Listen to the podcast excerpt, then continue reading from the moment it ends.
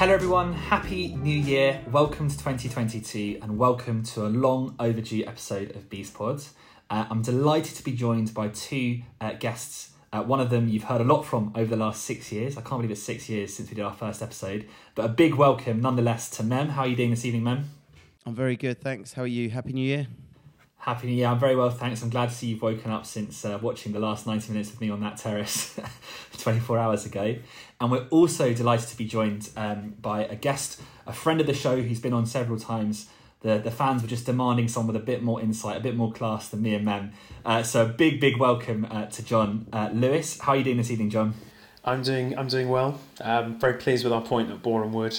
Yes, yes. I mean, I think it was one of those ones where it's a good result. I think would I want to go and rewatch the highlights? Uh, probably not.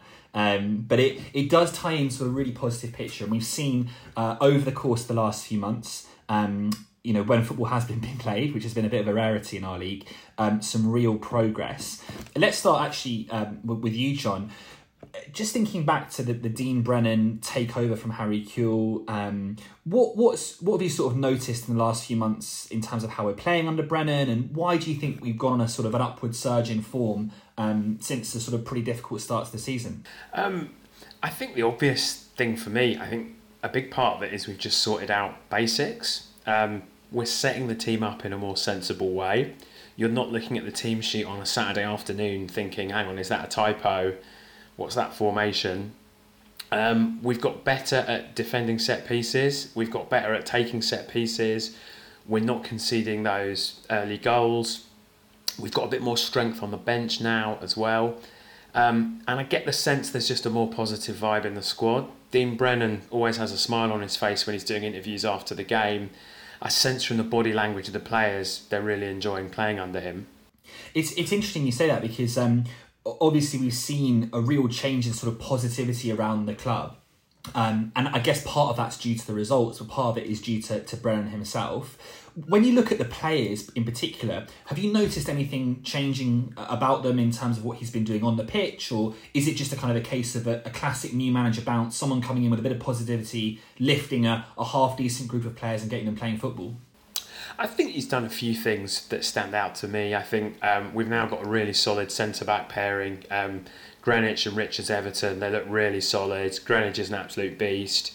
Um, we're not concede, we're not looking vulnerable in the air um, like we were previously. I think we've beefed up the centre of midfield. I think having Sam Woods in there just gives us a bit more solidity. I think some of those games when we had Granville and Brundle as a midfield two, um, we were just getting overrun and he's definitely um, he's got the best out of Ephron Mason Clark, who can be a little bit of a confidence player. And I think for the most part, Ephron's done really well under Dean Brennan. Yeah, he's been one of those players that we've always sort of talked about as being up and coming. And it's, it's interesting actually. He was getting quite a bit of stick, I think.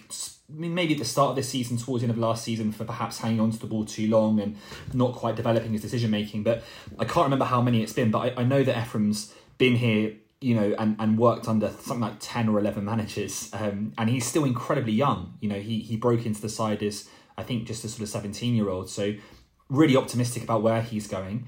And then, coming to you, then, you've seen obviously a lot of um, changes, I guess, to the to the club in terms of since Brennan's taken over in terms of results. But what have you noticed perhaps in terms of the style of play? Is there anything that he's doing, perhaps doing what Sam said around the, the tactics or the setup? Or again, is it just a case of just galvanising a group of players that actually had a, a, pretty decent underlying talent level? I think it's been a combination of different things actually.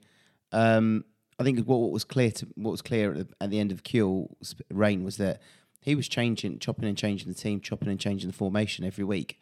He he had he was just throwing everything he could at you know, um, at the wall and hoping it stuck.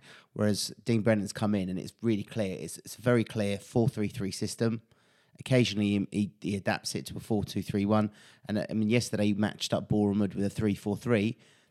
But ultimately, it's there's always three players across the front line in some way. Two wide guys, guy down the centre, always. Um, which has meant, and then he's brought in, and the recruitment of people like Rob Hall, who is. Um, I was a bit skeptical because I've seen his injury record, but um, he's been brilliant since he's come in. Um, so he's brought some real quality into the team.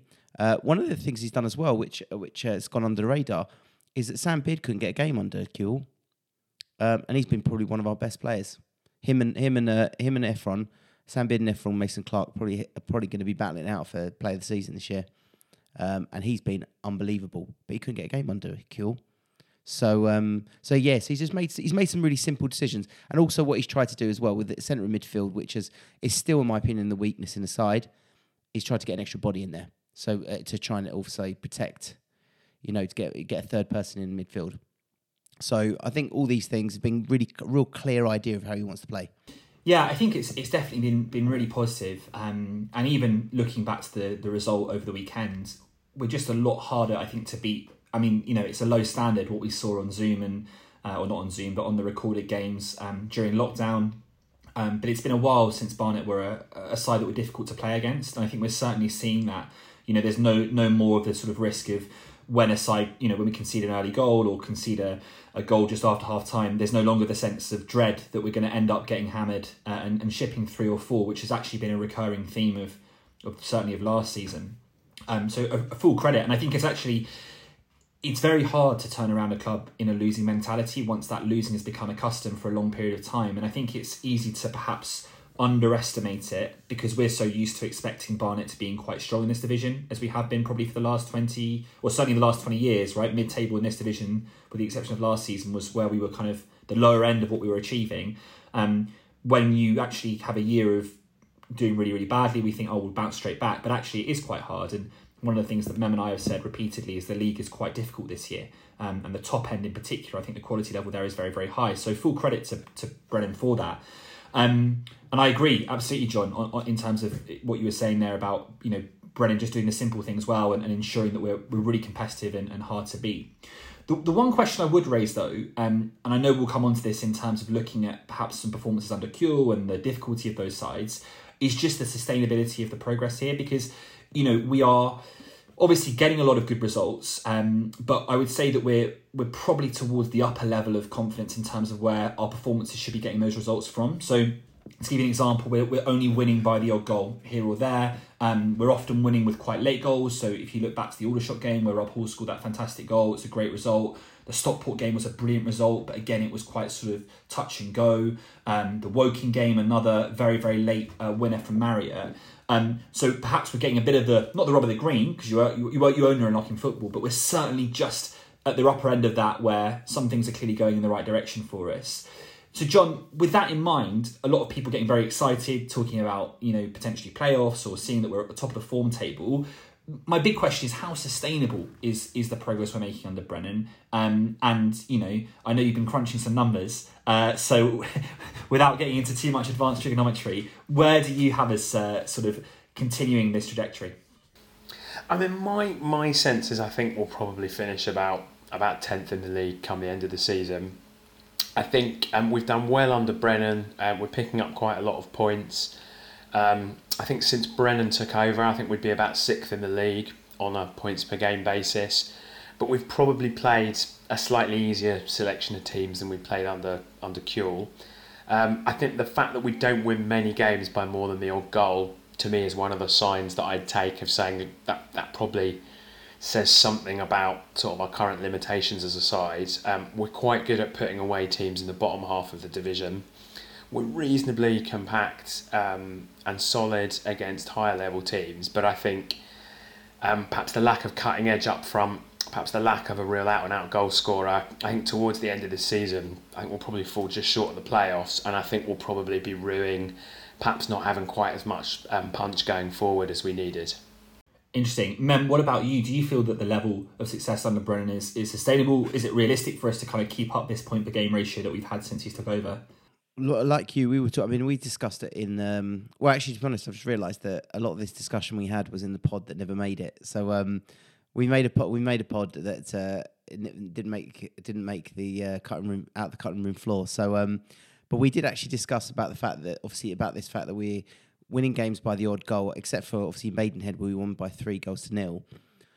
And sometimes you'll get games where uh, a period where you won't get the rub of the green, and those uh, one 0 wins, two one wins will turn into a you know a reverse of that of that. So my worry is, is that the creation of the chances we're not creating enough chances, in my opinion, to uh, take points off some of these better teams. And January's looking, I mean, January's looking a difficult month. Notts County away, Chesterfield at home, Stockport at home.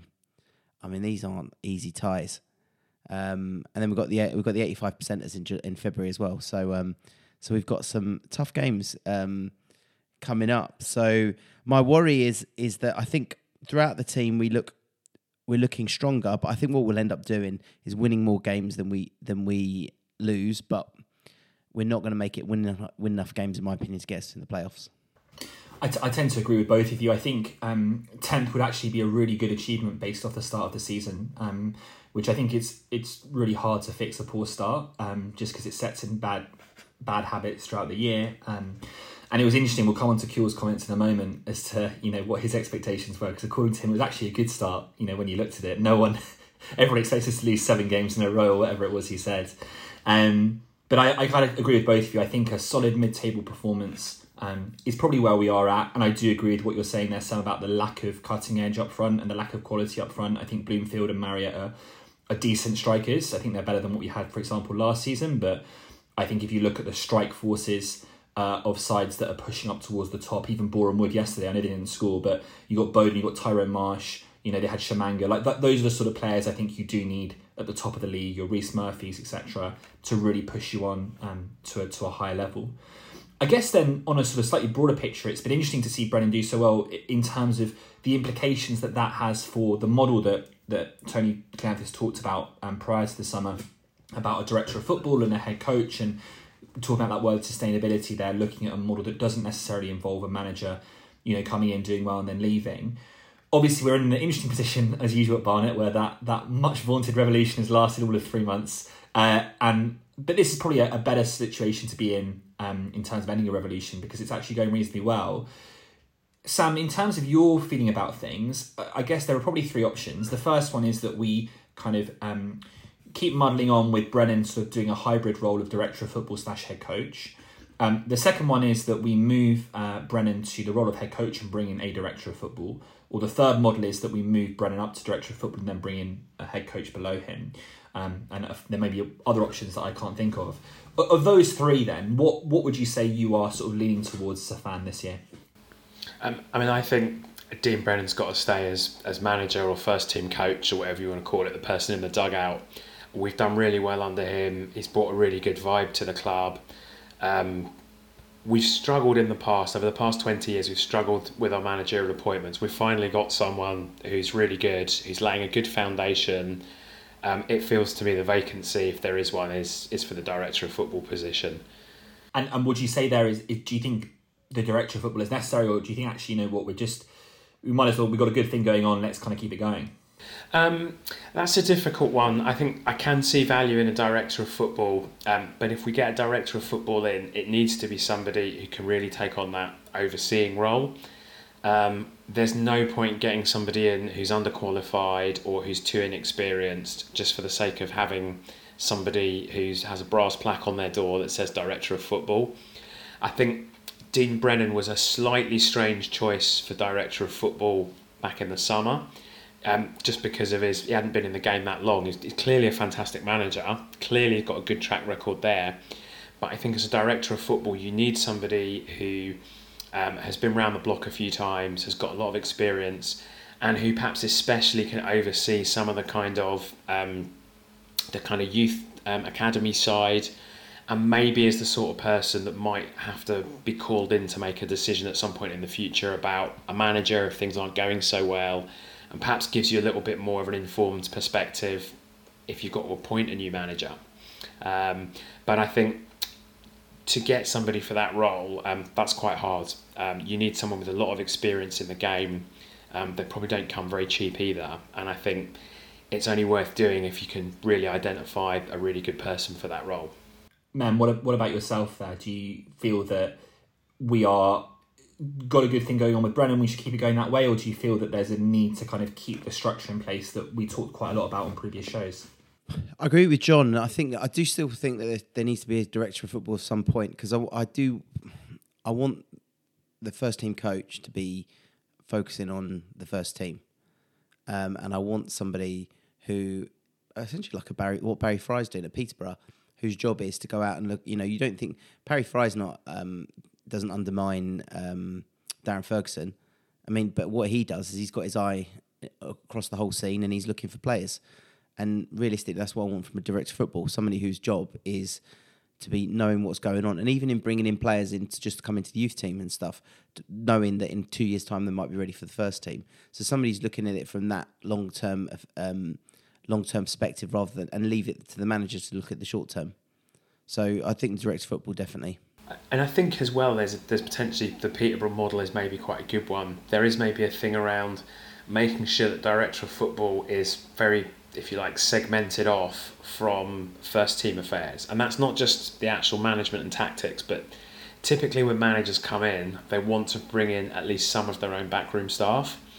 And I think if you've then got a whole backroom staff that report to the director of football and the manager's job or the first team coach's job, whatever you want to call it, is like a standalone vacancy, I think that sometimes makes it a bit less attractive for people to come in and take on that job because they feel if they've got to work with the existing coaches, nutritionists, analysts, they might just be a bit less keen to take that on. And I think maybe one way of solving that problem is giving the director of football responsibility for things um, which, in a broader sense, um, don't pertain to the first team. Yeah, it's it's really interesting to get the dynamics right. I think is really challenging because um, you're spot on. Some clubs have had real success where they've built quite strong backroom operations and then just kind of churn through managers because there's no real point. And I think a good example of that is probably someone like Watford. Uh, like Watford, I think are in the Premier League. They're out probably outperforming where they not quote unquote should be, but where sides clubs of their size generally are probably mid-table championship level. Um, but they've just gone with a model of quite smart recruitment and contacts, and um, obviously they had a bit of money, but not a huge amount, and they've kind of gone through managers, at, you know, at a reasonable churn. Other clubs have obviously gone for fully investing in a single manager. So clubs like Accrington Stanley, um, Burnley, etc., again, are finding success by just having a real longevity and, and sticking with managers when they get relegated and, and sticking with through from sort of through thick and thin times. Um, but you're right, getting the dynamic right is really, really important because what we don't want is, you know, like on Martin Allen. Martin Allen probably wouldn't have much time for uh, taking advice from a sort of, you know, 25 year old nutritionist with a degree. about uh, you know what sort of eggs to give Sam Muggleton. Um, or he might not want, you know, he might not take, take kind of director of football, lining up a few squad players. There might be a few short announcements on the website saying we've gone from a squad of you know forty five promising youngsters to just three, and uh, we got Bonds and, and Muggs and John back. Um, but it is an interesting one, and I think it's while it's easy to sort of now perhaps say, you know, everything's great, everything's rosy, let's keep cracking. I think we're all in agreement that it would be incredible and brilliant if the current run of form continued. Um, but just as the last few months don't make Dean Brennan a messiah, the next few months where things might get more tricky won't make him a, a disaster. I think he's definitely the right man to have in charge of the first team squad. And I think longevity wise, it's just good to have someone in there who's going to sit around for more than three or four months. So I think that'd be great. But I, I do think the model in the long term is sustainable for us.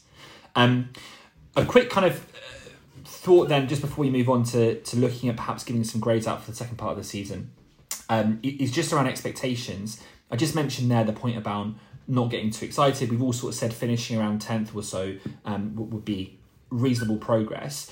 In, in terms of other things, um, John, perhaps in terms of style of play or in terms of results, obviously we, there's a chance we can make the playoffs. That'd be fantastic. It's quite a low chance to get relegated. There's perhaps sometimes a danger that these seasons sort of fizzle out a little bit. What sort of key things would you be looking for in the second part of the season that, not irrespective of position finish, but perhaps alongside it, would give you real hope and optimism going forwards?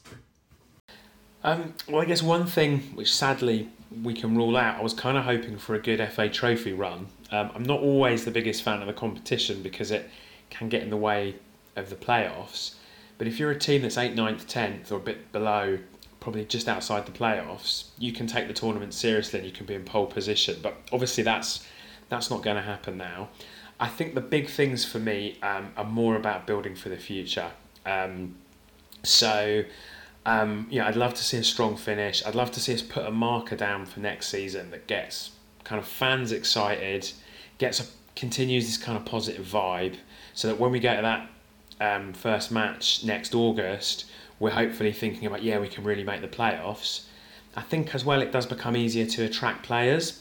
if you're Barnet and you finished, um, you know, what was it, uh, 22nd, and you've just avoided relegation on a technicality, it's a harder sell. If you can say, look, Barnet finished really strongly and they're just outside the playoffs, um, makes it easier to attract players. And I guess also it would be nice if we could begin to sort of have the makings, the, the core of a team for next season. The last two seasons, we've basically been having to start from scratch, and that is so hard to build a team. If we could get to a position where we had maybe six or seven of our starting 11 and we were only having to sign three or four players, um, if we could just learn enough about the players and enough players could prove themselves, I think that would be really good. Um, and maybe just one or two slightly more memorable wins. Um, we've had a lot of one goal wins, and maybe just, just a couple of sort of swashbuckling wins where you know you can sort of cheer the fourth or fifth goal going in, and it just you look back on the season and, and you've got kind of a, a fond memory of dominating a few teams. That would be nice too. Yeah, that's that sounds like a lovely a lovely set of wish lists, and I think things that we can all relate with. It's interesting. I think you talk about building the core of a, a winning side, um, and I, I don't want to steal your thunder in any way, but you're talking about perhaps where where clubs finished the year before they went up as champions. It's quite rare that I think clubs kind of go up in the from the playoffs or from the sort of second or third position and then go on to make the league to be champions. I don't know if you just want to quickly share that, that data you've got there, John, just to add some context. Yeah, so um, I mean, I just looked at this over the past um, five seasons and I was interested in you take the team that wins the championship, where did they finish um, the season before? And you go back over the last five years and you've got Sutton, they were 15th, Barrow were 11th, Orient were 13th, Macclesfield were 9th, and Lincoln were 13th. So actually, over the past five years, um, whereas the playoff winners have tended to be a team that was in the playoffs the year before, actually the last five champions have all come from kind of mid-table. So that is maybe one kind of source of optimism if we're predicting a mid-table finish. That doesn't seem to preclude teams going on and winning the title the next season. Yeah, and I guess in part that might be because of the, the nature of short-term contracts at our, contracts at our level players that are getting a high profile in that league that are just missing out are probably quite easy pickings for other clubs or for clubs in the higher division. But if you can build a core perhaps around players like you know Woods and Greenidge and even Mason Clark, uh, Oxborough, for example, and then look to add a bit on top, that would be great. Um, men, before we wrap up the first part of this, then the same question to you uh, as as it was to John in terms of you know we, we probably are in all likelihood going to end up in mid table, but what sort of other things would you be looking for um, to to kind of show some real progress this season, um, aside from the league position? I suppose where I would like us to be is by the end of the season is in a position where it's really clear to us which areas need to be um, improved. So there's no uh, ambiguity about um, you know oh should we shouldn't we you know with certain players. I think it'd be key. It'd be nice to be able to go in the end, of the season to have like you said six, seven, eight players in the starting eleven and saying right these guys we're going to go with next season, and then knowing okay these are the people that we need to have upgrades on. Um, I personally think that the midfield still it needs a lot of work, and the striker. So it's um, I think that's really clear now. But what would be nice is the team develop some sort of rhythm, some sort of a real a real um, uh, really blends by the end of the season, and then the manager, and then and then that way manager by the summertime, manager already knows in his head all right, I need these two kind of players, I need this kind of player. Right, that's it, and it's and it's a seamless, you know, seamless improvement. Much uh, to be honest, a bit like a bit like how um, Martin Allen did it at the end of that season, where he kind of went to the end of the season. The team sort of got to the end of the season, and he by, and he had a real clear idea of exactly who he needed to bring in. Um, and then that summer, he got went out and got all the players he needed, and then we won the league. Well, on that on that positive note of uh, not getting carried away, which we never do on this podcast, and then need I remind you, your pre-season prediction of Barnet was seventh, so there's still time for that to come true. Uh, but um, we're going to take a little pause here. I'm going to come back in just a moment to talk about um, our kind of half-term reports for the players and some of the people around the club as well. Um, but we're going to take a little break now. Be back with you in just a moment.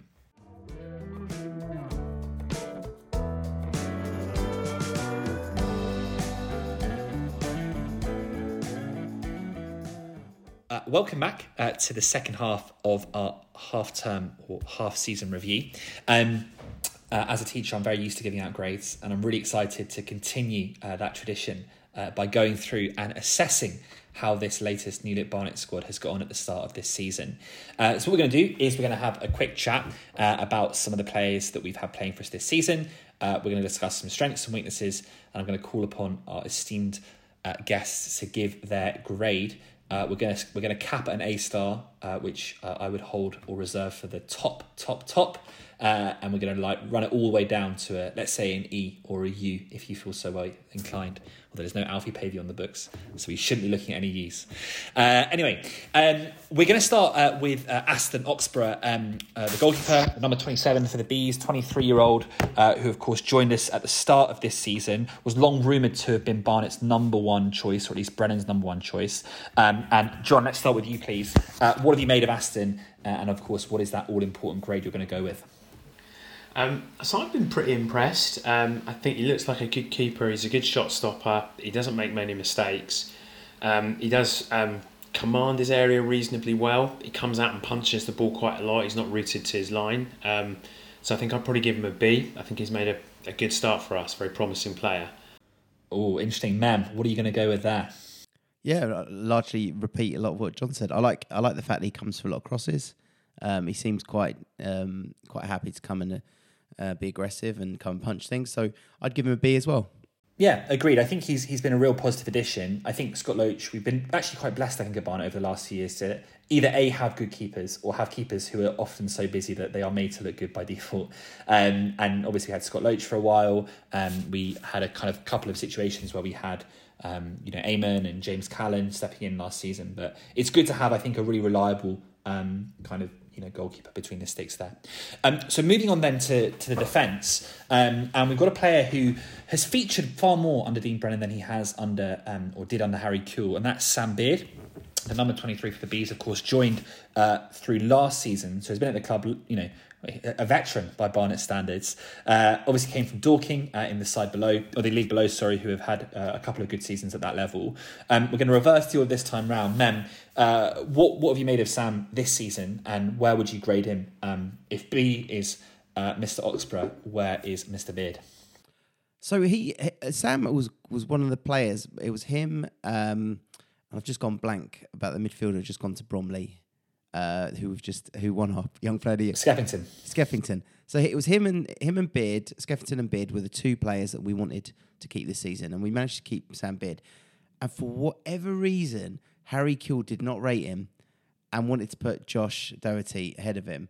So he couldn't get a game at the beginning of the season. But ever since he's been in the side, he has been phenomenal. Um, he kind of reminds me of Kieran Tierney a bit.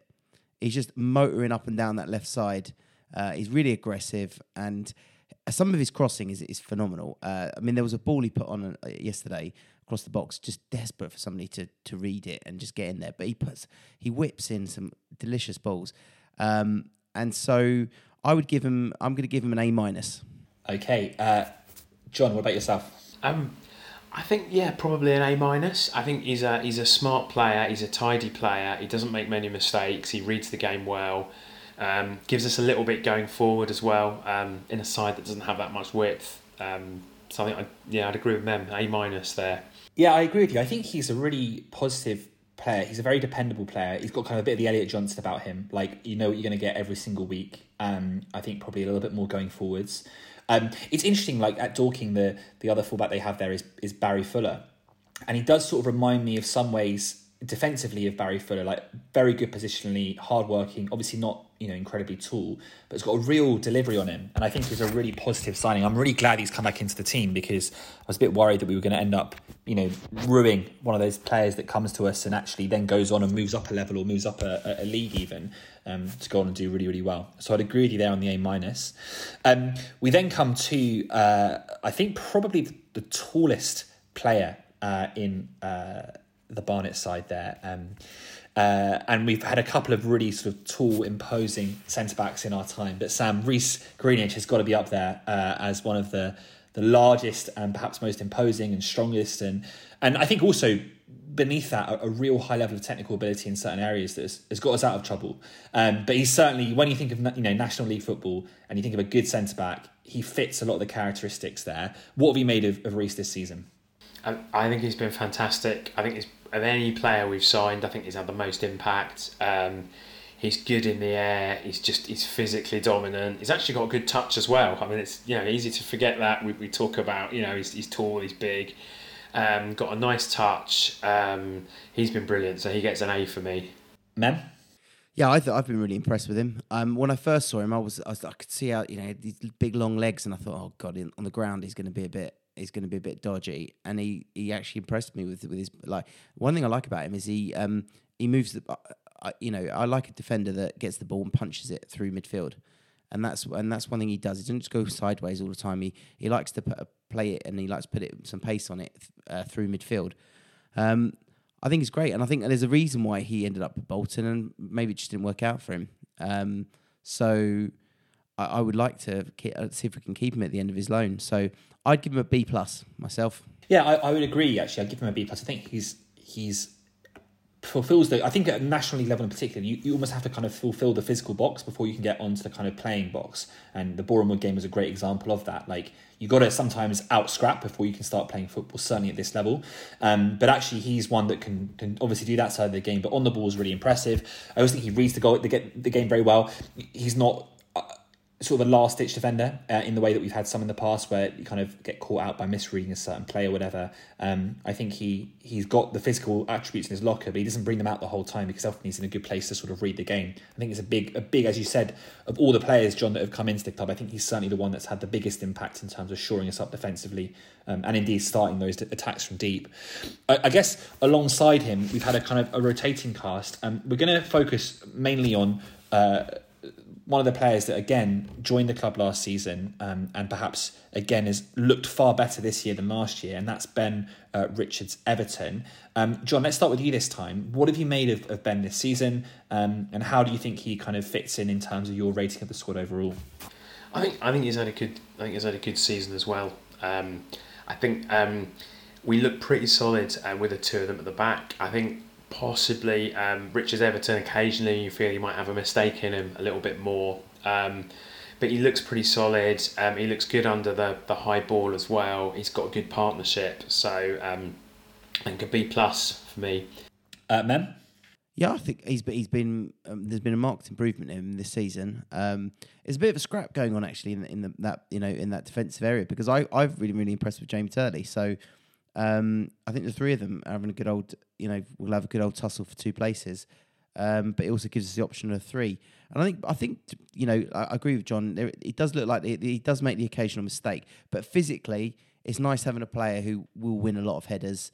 And he, I think he will score a few as well. I think he's already got a couple this season, but I think he's capable of scoring five, six goals in a season with his uh, with his um, aerial ability. Um, so I would give him a B minus. Yeah, I, I, would give him a B minus. I think he's a, a, solid player in some ways. I, I do have a preference for Turley, and it's interesting if you look at the sort of stats. Turley obviously injured for a large part of the season, so apart from the um, glorious as usual Barnet losing 5 0 on the first day of the season. Apart from that performance, he's came into the side obviously in that Wealdstone game, which we did lose 1 0.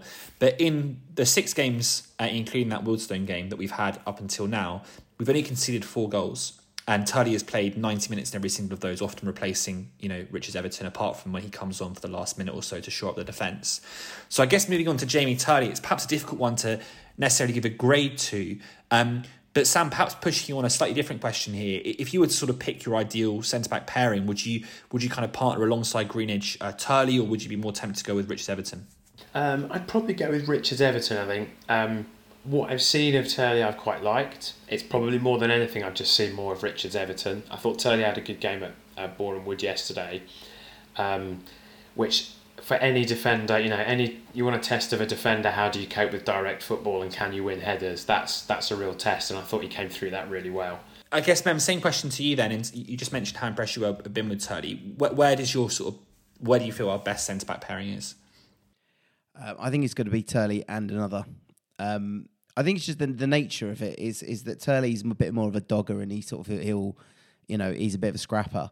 Um, whereas you kind of got Richards Everton and Greenidge got these have got quite quite nice left foot left foots and they like to bring the ball out and um, but I just think Turley's it, it, we look more organised for Turley in the side ever since he's come in we look much more organised.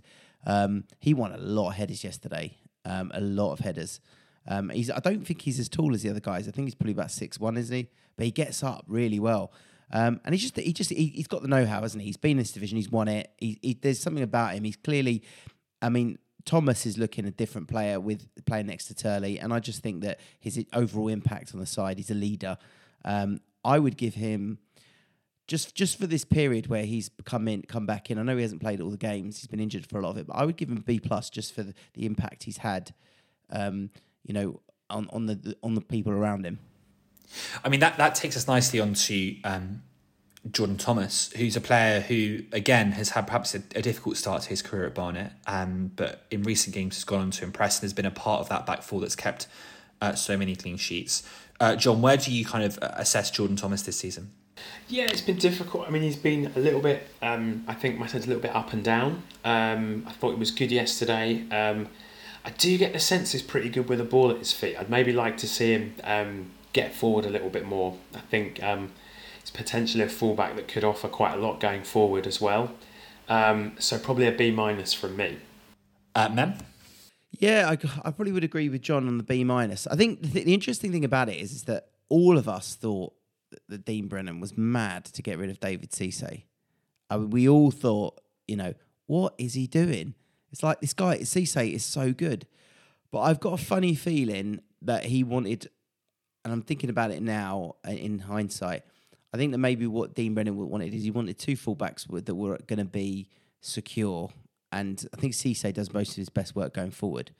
Um, and I think he really believes, uh, clearly believes in Jordan Thomas really believes in him. He's given him a lot of games, and the fact he's got he he he lets Cisse go um, to Wealdstone suggests to me that he really believes that, that John Thomas will be a really good player. And I mean, there was a ball he put on yesterday, which I mean, Bloomfield just needed to get something on it yesterday, and it was a goal. Uh, it was cl- uh, it just burst past the player. So I think he's got that in his locker, and I agree with John on that. He's got he's got that in his locker that he could do more in the final third. Um, but I think what he's done is, I think what Jordan Thomas has done is he's tried to go back to basics a little bit, focus on his defending first. Um, whereas I think before he was kind of didn't he was still he looked like an academy player. Um, but now he's starting to look like a proper like a, an adult, and he's he's growing into the game. And I, and I don't think there's any coincidence that it's it's been the uh, uh, Turley coming into the side has been has been the catalyst, in my opinion. Yeah, and I think he's he's just important to remember how young he is. He's only 21 years old. Um, this is again like uh, some of the other players in the side, their sort of first real experience of, of, professional men's football. And I think he's one of those players that there's raw raw ability there that just needs to be enhanced and, and kind of refined over time. Um, we're going to leave out a couple of the other players who perhaps haven't played as much and, and move instead um, to the midfield. Um, we're going to leave out Joe Widdowson, who I think has, has been a huge impact, perhaps I think on squad morale behind the scenes, but unfortunately due to his injury hasn't played as much and is unlikely to play as much again this season.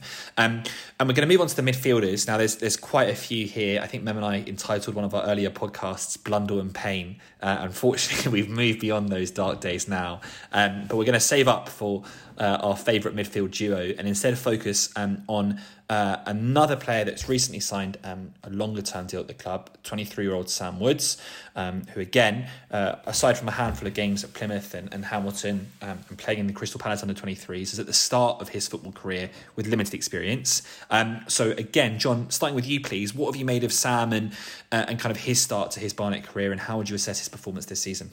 I think he's done pretty well. Um, I think when he came into the side, we, we desperately needed um, a bit more in midfield. We needed a third midfielder. We needed a bit of a defensive minded midfielder who could break up play, do a little bit the sort of Sam Togwell role.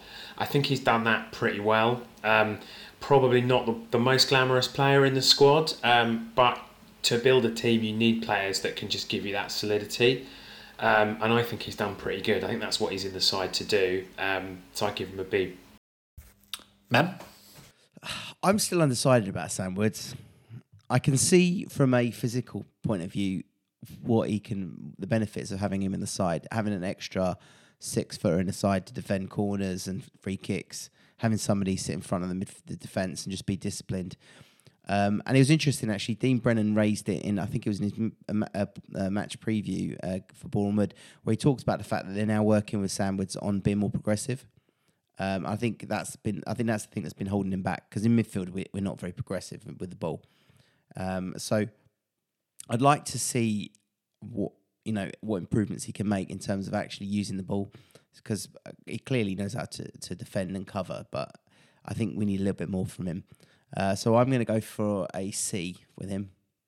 Yeah, I think he's he's one that will take time. I think he's one of those players that you probably want to perhaps use in certain games and not others. So I agree with you. I think when you sometimes have him as a perhaps a two in a three four three or in a you know even as one of the two deeper players against a weaker side, there's a risk that you become a little bit too defensive and not progressive enough on the ball when you compare him to someone like Flanagan, who I think is a lot more progressive and actually a really exciting player in that in that role.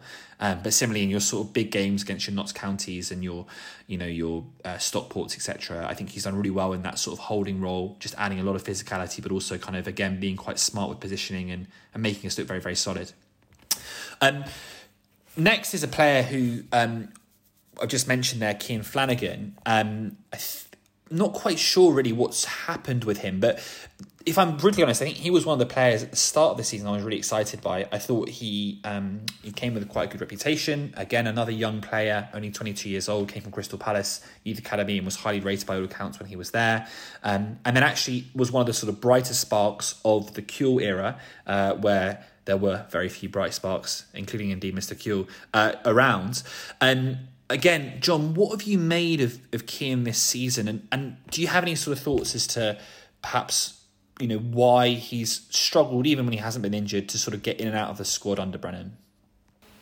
I mean, I think I share a lot of your sense on uh, on Cian. I was quite excited about him. He'd come from Palace. I always think, oh, you know, Premier League academy background. They're going to be, you know, someone with really good technique. Um, could be a sort of, you know, creative player that can offer us a bit of sparkle in the midfield. Um, didn't um, see much of that. To be fair, he was playing in a often playing under Kewell when we weren't playing very well. Um, I suspect the reason Brennan hasn't picked him is I get the sense Brennan picks the system first and then gets the players to go with it, and I think he's maybe um, suffered a bit because I think he's harder to fit into a Brennan system. When Brennan was looking to, to beef up the midfield, to be a bit more solid in the middle, I think perhaps he thought, oh, Cian's a little bit too much of a luxury player, um, especially if you perhaps got Rob Hall or Ephron Mason Clark starting as well. And so I think that's perhaps why he's not played as much.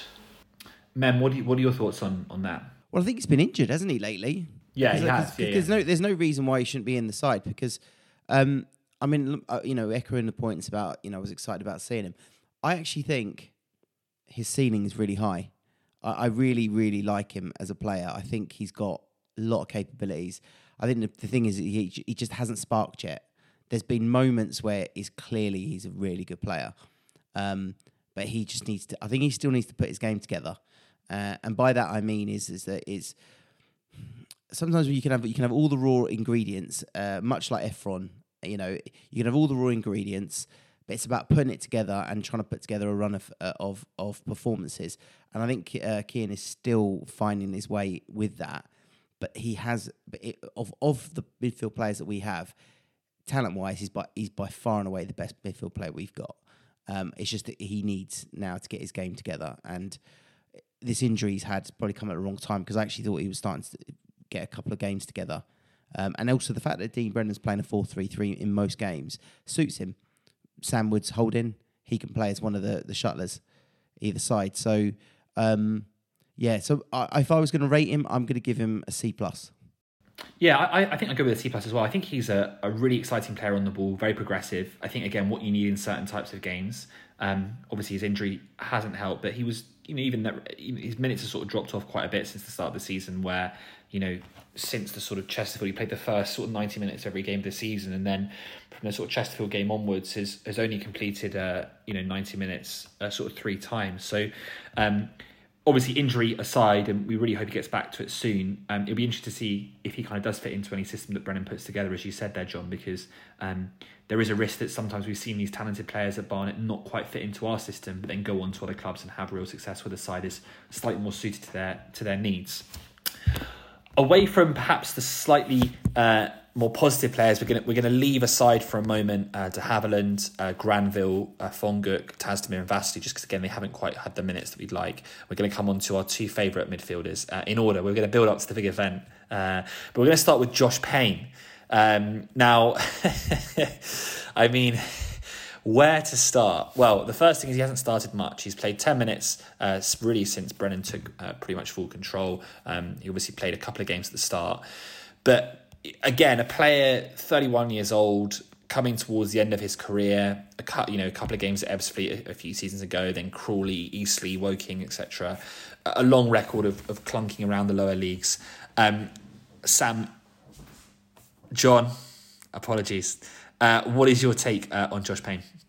Um, yeah, I mean, he hasn't played much under Brennan. Um, I didn't really see much in those first seven games under Kewell that, that really got me excited. So um, I think a C minus at best. Um, I'd be surprised if he plays much in the remainder of the season. Might get the odd appearance if we've got injuries or COVID, but um, not particularly inspiring start to the season from him. Man, I think C minus is quite is quite uh, what's the word? Um, diplomatic. Diplomatic. I, I, think, to be honest, he's been awful. Uh, in my opinion, he's far too slow. Um, I think the, the reason he's in the side is is as a progressive ball player, um, but he just doesn't have the phys- physicality. He's clearly right at the end of his career, and I, it's such a random signing. He, you know, I don't understand why we brought him in, but obviously, um, Kewell liked him he's been out. He's been off the pace in every single game I've watched. I can't give him anything higher than a knee. Mem endearing himself, wielding the wielding the power as the secretary of the BFSCA. There, Mem. Uh, John going with a more diplomatic approach. I mean, I think he's yeah, just an odd signing, and I hope it's a one year deal. Is all I'm going to say on the matter. Um, and I'm I'm going to join you. I think Mem in a you know a D minus uh, because we come on to our favourite midfielder. Uh, the man, the myth, the legends. Now uh, we had a we had a, we had a you know a conversation a few weeks ago.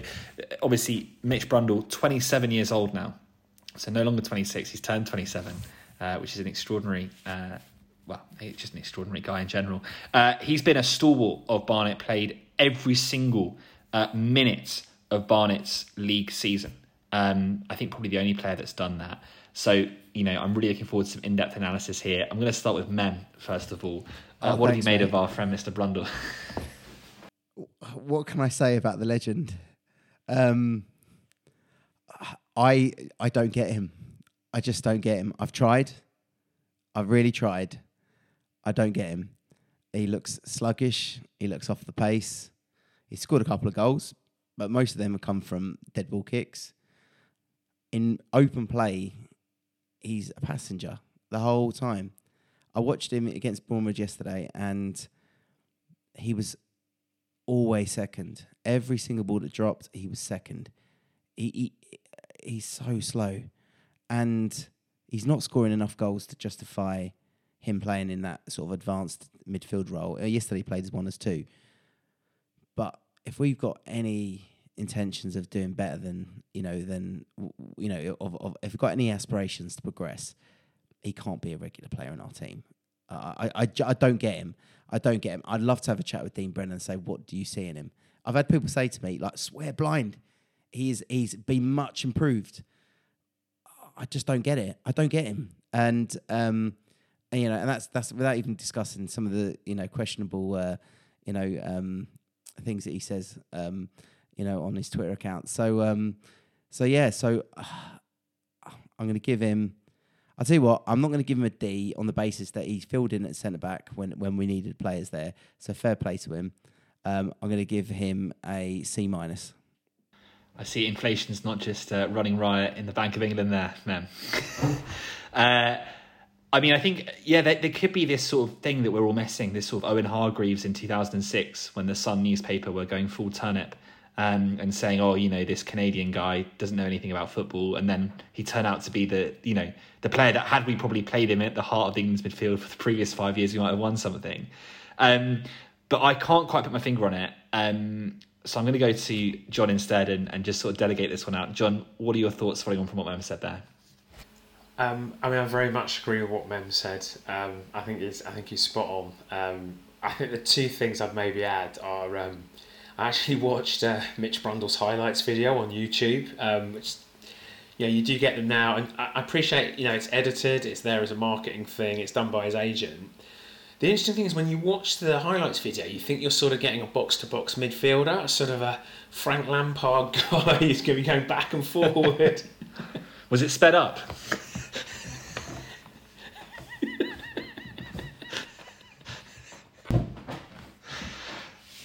It's an easy target. it's a slow moving, easy Oh, target. it's good. It's not live. Um, yeah, so you think you're getting a. You watch the highlights video. You think you're getting a kind of box to box midfielder. Um, he seemed to score. I mean, obviously it's edited, but he seemed to score quite a lot of goals for Dover, and he had that sort of Frank Lampard bit about him where he would be the midfielder that would sort of come in a sort of second wave of runners behind the strikers and have a tidy finish. And we've just not seen any of that from him. And I just think if you're if your role is as that type of player, then to sort of you know a basic requirement is that after what we twenty games of the season, you should have imposed yourselves on a, yourself on a few games. You, you, you should have been the key man in a few games, um, and we haven't really seen that from him. So um, I think uh, yeah, given that he filled in at centre back in a difficult time. Um, and he's, he's played every minute, so at least he stayed injury free. So I'll, I'll give him a C minus with them. It's interesting about Brundle because I think he's he's clearly very deficient. I think in terms of physically and also I think on the ball a limited player. Um, I do feel that he was kind of harshly exposed, and we talked about this man previously, where he was, you know, Kewell's formation was almost deliberately set up to let him fail, right? You know, how do you let a player like Brundle fail? Where you basically create a massive gap between your, your back four, your midfield, and your front players, and say good luck running that for for eighty minutes. And he really, really did struggle. Um, but you know, a, a lot of players, Alfie Pavey, have scored goals at Dover. I don't know quite what happens down there. Um, you know, I don't, I don't know how they record their highlights or what they do. But you get these players that come from, Do- and it always is Dover, and they just can't seem to perform it anywhere else apart from that mud patch of the ground. I mean, he does have a reputation as a box box midfielder, but he's, you know, scored six, eight, three, four goals or so in in previous in previous seasons. So um, it's an interesting one. At the same time, you know, he he has been part. You know, he, he's not so deficient clearly in some ways that he's causing us to be a terrible team. So it's a really interesting one, and I think it's one we're going to have to put to to people in due course, mem, to kind of really figure out the enigma uh, that is uh, Mitch Brundle. Um, but there we go. Give us your grade, mate. Stop. Uh, grade? Stop. Stop, uh, stop delaying it. Give us your grade. Uh, a D minus. I you cannot give that guy more than a D minus. That's extraordinary. Uh, but anyway, uh, okay, we're going to move wow, on. I just want to get that on record. Get that on record. Get that on record that you gave him a lower mark than me. You know. Okay. C minus, man. That is amazing. you know, uh, what do you give Oxborough? A B minus. He's only half. A, he's only half a grade behind Oxborough. That's fantastic. The the wonders of football punditry, ladies and gentlemen. Uh, we move on to um, our final category then, uh, our attackers. Um, and a handful of players here who have, who've all kind of done reasonably well since they've uh, come in. But we're going to start on a slightly more positive You note. missed Harry. Taylor. Oh, Harry Taylor, of course. Apologies. I was going to. Well, of course, I jumped ahead of myself. He, could, he can play pretty much anywhere. So he, uh, he does. I'm gonna I'm gonna include Harry Taylor at the end as part of our attackers, um, because as John says, he can play pretty much anywhere. Um, but we're gonna start actually with a, a player who I'd like to think has probably been one of the most improved that we've seen this season. Um, one that's been talked up hugely by Dean Brennan, and that is Ephron Mason Clark. Um, and I'm gonna go to you, John, first of all. Yeah, I mean, um, it kind of felt like the you know, difference between the Kewell era and the Brennan era for, for Ephron was was pretty large. Um, I think he's really come on under under Dean Brennan. Brennan often likes playing with that kind of wide attackers, um, so that suits him very well. Um, I think he's kind of back to his best. Um, very harshly sent off at Yeovil, um, and I think he's been really good. So I think he gets an A minus from me. Mem? Ephron Mason Clark is this is a season where his game has just completely clicked. Um, he's he, well. To be fair, actually, I thought the right at the start of the of last season, Ephron was playing some of the best football he played right at the beginning of the season under Beadle, and then he got I think he got COVID, and he was and, and he was wasn't the same player the rest of the season. And by that point, the team was a pile of was a pile of shit. So um, you know, and I think that affected him. But this season, he started out the blocks and he's maintained it. Um, this season. I just I'd like to see him score more goals. That's all I'd like to see him score. But he's got a few. But I think he needs to be pushing for ten goals, and I think for his career, he needs to be pushing for ten goals if he really wants to be playing at a higher level. Because people will need to be seeing end product now, and most wide players now, most wide forwards these days, score a lot of goals. So, but I think um, I, I think he will probably not be with us from the summer in me interest of time, I'm going to divide up between the, the three of us, um, the kind of handful of remaining players. Um, and the first uh, I'd like to go to is is uh, John for Adam Marriott, a player who um, has perhaps taken his time to, to get going, but has again added some useful goals and some really valuable goals at, at key points, certainly in the last few weeks. Um, where where would you assess uh, Adam, John? Um, I'd probably give him a B plus. I think he's been he's been good. He's been tidy. Um, not super fast, doesn't have a huge physical presence. Um, I think he struggles a little bit sometimes um, when he ends up getting a little bit isolated up front on his own, um, but quite a tidy finisher. Um, but as, as I think I've said earlier, we have lacked a little bit of punch up front, so I think I can only give him a B minus. Uh, Mem, I'm going to go to you for Robert Hall. So I don't think he's been here long enough to get an A, but I would definitely give him. Uh, I'm going to give him a B minus, uh, B plus. Sorry, I think he what he's since he's been here, he's been really positive. His delivery's great. Um, he scored some very important goals, um, and I think that if he can, if we can keep him, uh, keep managing his minutes and keep managing him, um, I think potentially by the end of the season he could be an A. I think Rob Hall deserves an A because he's he's the most um, he's gives us the most sparkle. He's the one player I most like watching. He's the one player you, I really want to get on the ball. He's got great feet, um, lovely delivery. So I've got to disagree with you there, Mem. I think um, for purely aesthetic reasons, he gets an A from me. Fair enough. I'm, I'm going to give Mitch, Mitch Bloomfield a, a, a B my end. Um, I think he's again been maybe a B B minus. I think he's a he's a solid option. I think he does a lot of hard work, a lot of running. I think he helps make us a lot more actually solid defensively in terms of the pressure he puts on the ball in the right area, and also gives us a good kind of physical outlet as well as being a good defensive outlet from set pieces.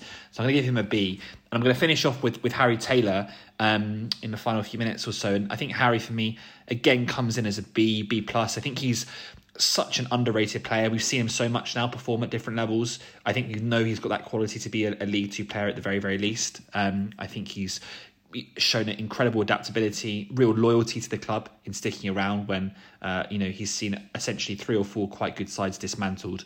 Um, so I'm going to go ahead and, and give Harry a, a B plus. Um, and I'm going to wrap up with our final uh, grade, um, and the final part of the pod is this here, uh, which is a grade for Dean Brennan, uh, the man who has taken control of first team affairs in the last few months. I'm going to start with Mem. I'm going to go for a B plus. I think he's done really well. Um, I think he has uh, organised the team very well. He's got the team now. He's got an identity, positivity. There's a lot of positivity. He's done really well with um, trying to engage with the fans as well, um, and he continues to, to, try and engage with the fans. So I think he's done a really good job. I, I mean, if he, if he was basically, um, if we were winning games bigger margins or there was you know really sort of starting to smash up teams, I probably would have given him an A. But I think B plus is good is good for him. Uh, John? Um, I'd give him an A. I think he's done brilliantly. Um, he took over a team that had two points from seven games. That had its lowest league finish in 40 years. There was a bad atmosphere on the terraces, and um, he's turned it round. Um, I think I think he's you know I'm I'm enjoying going to Barnet games again, which is kind of kind of the point if you're travelling and paying. Um, I think his comms are really good too. Um, often managers, I don't really listen to their post match interview because I find it a bit cliche ridden. But Dean Dean Brennan's always interesting, always honest, always fair, and he just has a massive smile on his face. He, he just seems to absolutely love managing a professional football team, and he sort of brought a bit of the good vibe back to the club. So um, I'll give him an A. I'm going to give him an A as well. I think the only thing that's knocking him off an A plus is the shorts, which for me I think is you know it's uh, it's it's iconic, uh, but I think it's worthy of losing half a grade. Uh, gents, it's been an absolute pleasure spending the last hour with you both uh, talking about the club we love so much. Um, it's clear that we're going in a more uh, positive trajectory, and hopefully in the coming weeks we'll be able to maintain that. Um, but until then, uh, we hope that everyone listening is safe and well. We look forward to seeing you hopefully at a Barnet game very soon. Um, and as um, you know, John said at the start, although the playoffs might be towards the upper end of what we could achieve this year, let's really hope uh, for some positive uh, moments and memories that we can all enjoy because ultimately that's what it's all about um, when you're not competing for things at the very very top is having a great time supporting the club. Um, so thank you very much uh, to both of you. Thank you uh, john. Thank you mem. Uh, a happy new year to everyone listening and we look forward to uh, speaking to you and seeing you at games very very soon. Take care